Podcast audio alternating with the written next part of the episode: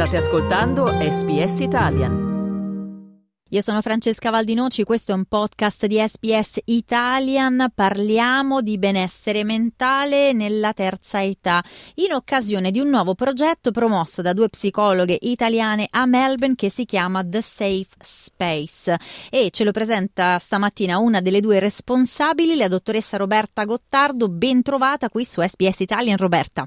Buongiorno a tutti Francesca.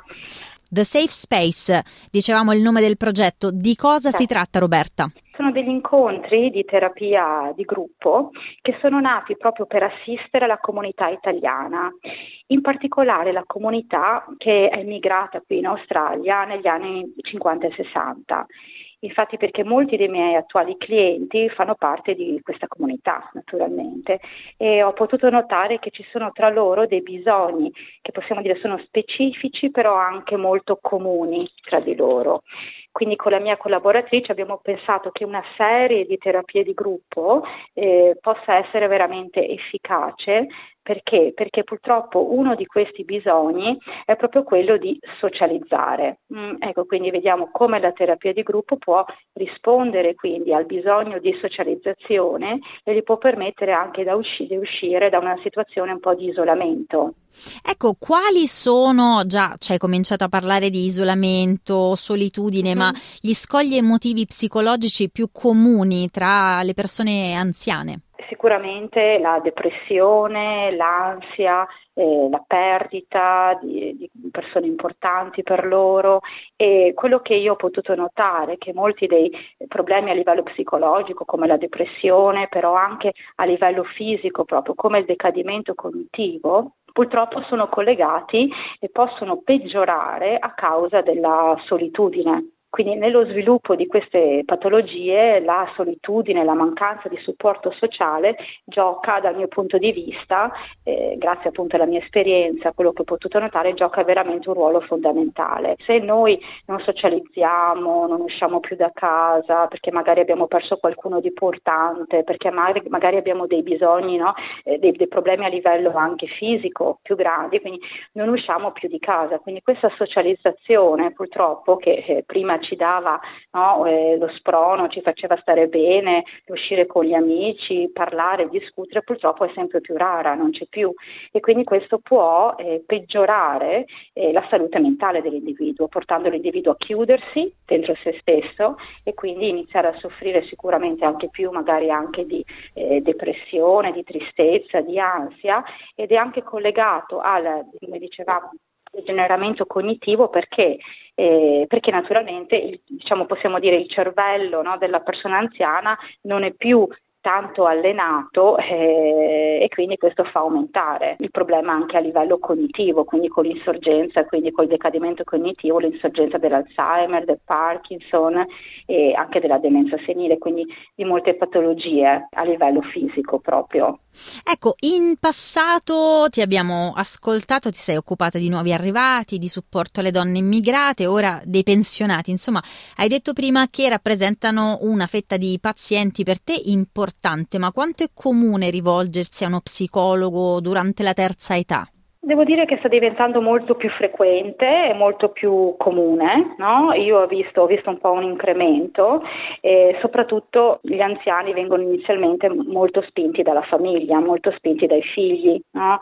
quando, quando vengono naturalmente il, eh, la mamma e il papà che dopo appunto magari la perdita di un caro o quando c'è l'insorgenza più della patologia a livello fisico e quindi non riesce più tanto a muoversi, quindi naturalmente eh, si vede che l'anziano si sente più triste, più solo, più depresso, si chiude in se stesso, non fa più le cose che eh, lo facevano stare bene eh, un tempo e quindi naturalmente la famiglia si preoccupa e tende molto a spingere l'anziano a chiedere aiuto anche a, allo psicologo sicuramente. E poi anche mh, molti dei miei pazienti, soprattutto vorrei dire una eh, cosa molto frequente è il lutto familiare, quindi la, spesso la morte del coniuge. Eh, questo elemento può sicuramente sviluppare no? questa tendenza alla, alla, solitudine, a questo senso di solitudine e aumentare anche il rischio di eh, sviluppare disturbi di natura non soltanto psicologica ma anche fisica. Ecco, secondo alcune statistiche del governo australiano i livelli di ansia aumentano con l'età, eppure non tanti anziani ancora in Australia si prendono cura a dovere del proprio benessere psicologico. Questo secondo te perché? Beh, sicuramente no? eh, c'è un po' una barriera a livello proprio di non conoscere neanche, no? una barriera a livello proprio di eh, consapevolezza di che cos'è alla fine l'ansia dal mio punto di vista.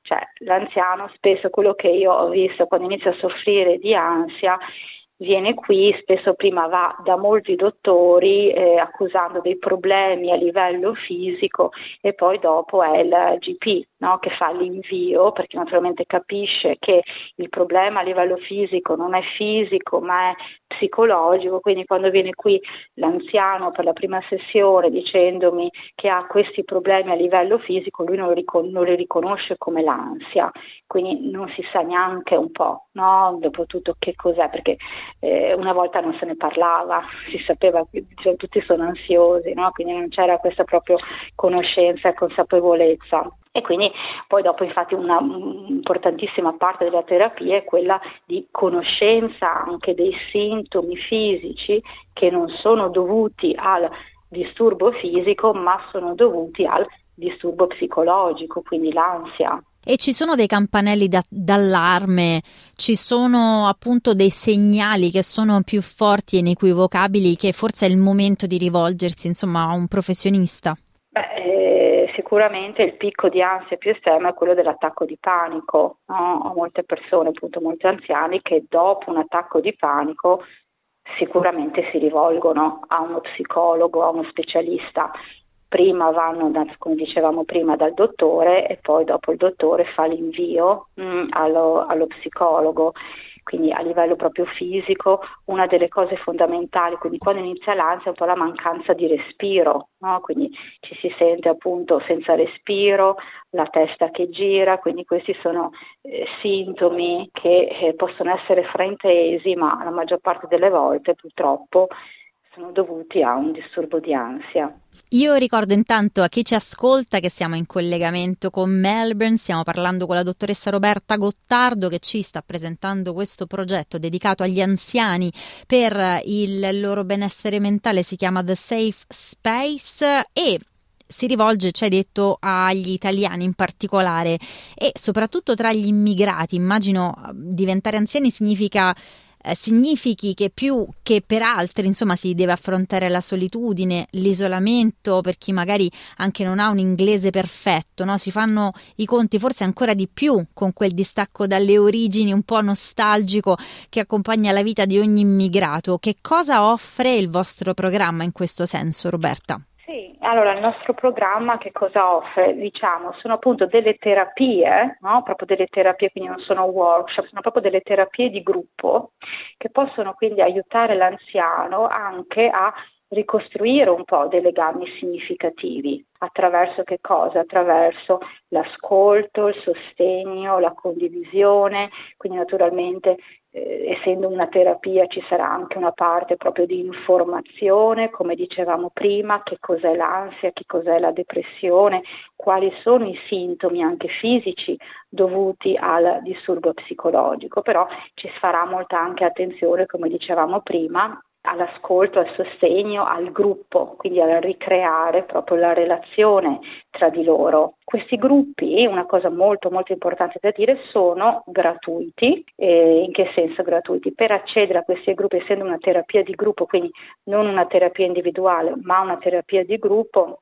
l'individuo avrà sicuramente bisogno di vedere prima un medico di base, quindi c'è sempre l'invio che è fondamentale dal medico di base che deve preparare tutti i documenti necessari, che sono i documenti quelli proprio che vengono preparati anche per la terapia individuale, quindi si chiamano una lettera di invio che è un referral letter e un mental health care plan. Il GP deve preparare questi documenti in modo che poi dopo l'anziano può essere inserito all'interno di questi gruppi gratuitamente perché ci sarà il bulk build, quindi non dovrà pagare il gap fee. Abbiamo deciso di tenerlo sempre lo stesso giorno alla stessa ora, quindi il mercoledì alle 11 e abbiamo deciso di fare inizialmente 5 incontri ogni 15 giorni. Roberta, ora mi metto un po' nei panni di chi ci ascolta, magari fosse interessato, ma un po' timido. Ecco, come ci si fa coraggio per mostrare e condividere le proprie vulnerabilità, parlare dei propri problemi, anche più profondi, di fronte però a un gruppo di sconosciuti? Beh, sicuramente le terapeute aiuteranno,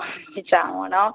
a eh, questo passo che sarà probabilmente inizialmente difficile, però eh, speriamo che dopo un po' anche questa barriera insomma, venga eh, rotta, anche perché come ti ripeto, io ho molti anziani che spesso vengono nel mio ufficio in terapia individuale e tra di loro, quindi quando magari ne esce uno, ne entra un altro, si crea subito un po' no? questa confidenza che nasce un po' dal parlare la stessa lingua, dal aver passato più o meno le stesse esperienze e anche in questo caso le stesse sofferenze. Quindi dal mio punto di vista verrà anche un po' naturalmente questa cosa. E le sessioni ovviamente saranno in italiano, ce lo confermi? Naturalmente tutte in italiano, no? perché eh, vengono naturalmente fatte da me e un'altra ragazza che è una neolaureata in psicologia, Emma Casola dell'Università di Torino che sta svolgendo qui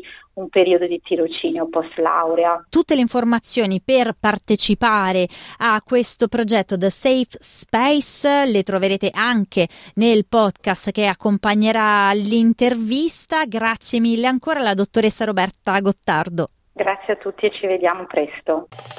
Volete ascoltare altre storie come questa? Potete trovarle su Apple Podcasts, Google Podcasts, Spotify o ovunque scarichiate i vostri podcast.